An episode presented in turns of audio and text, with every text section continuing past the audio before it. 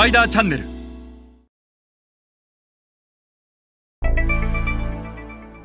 皆さんこんにちは。スパイダーの森部です、えー今日は私がアジア新興国ビジネスにおいて大切に思っていることについてお話しします、えーちょっといつもと違って、えー少しマインド的なお話をおします、えーただこの私が大切に思っていることは、えー先進グローバル消費財メーカーである、えネスレや P&G そしてユニリーバーのような企業も大切にしていることであり、彼らがアジア新興国で高いマーケットシェアを上げている、それを上げるためのテクニック論についてはこの番組でも散々お話をしてきました。一方でそのテクニックの前提となるマインドについて今日はお話をしたいと思います。後ろの図は、えーフィリピンのケソンというエリアの貧困地区の写真です。えーここはまあ広大な土地にこのような、えーまあ、あのスラム街が続いていて、えーここに実際に多くの人が住み生活をしているとそういうエリアです。でこのようなスラム街は、えーフィリピンだけじゃなくインドネシアにもインドにもアフリカにもブラジルにも新興国にはたくさん、え存在すると。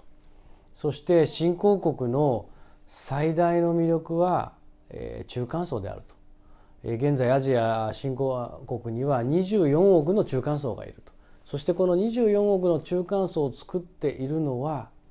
貧困層であると。貧困層の所得が向上し彼らが中間層になりそしてこの中間層が皆さんの商品を買っていると。こういう現実が存在する。日本の消費財メーカーの多くは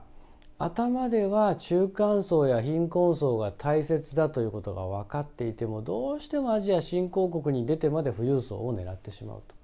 伝統小売が大切だと頭では理解していながらもどうしても戦略軸が近代小売に、えー触れてしまうと。一方で、えー P&G ネスレユニリーバーのような先進グローバル企業が戦略そのものを中間層や貧困層の軸からぶれない、えーこの土台になっているものが私が大切に思っていることであり、えー彼らも同様にそれを大切に思っているからこそ彼らの戦略が中間層や貧困層軸からずれないと。でそれは何なのかそれはアジア新興国というのは基本的には私たちよりもだいぶ貧困な人たちが生活をしている国であり今まさに成長過程にあると。でその国の貧困に真正面からどう向き合うのか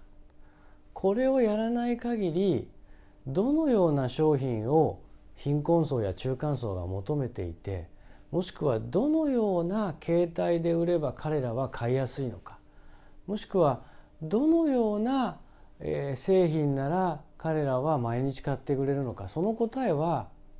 貧困層の中にある。そして彼らの生活を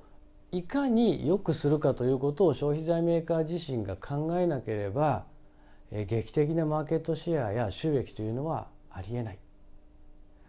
えー大切なのはその国の貧困に真正面から向き合う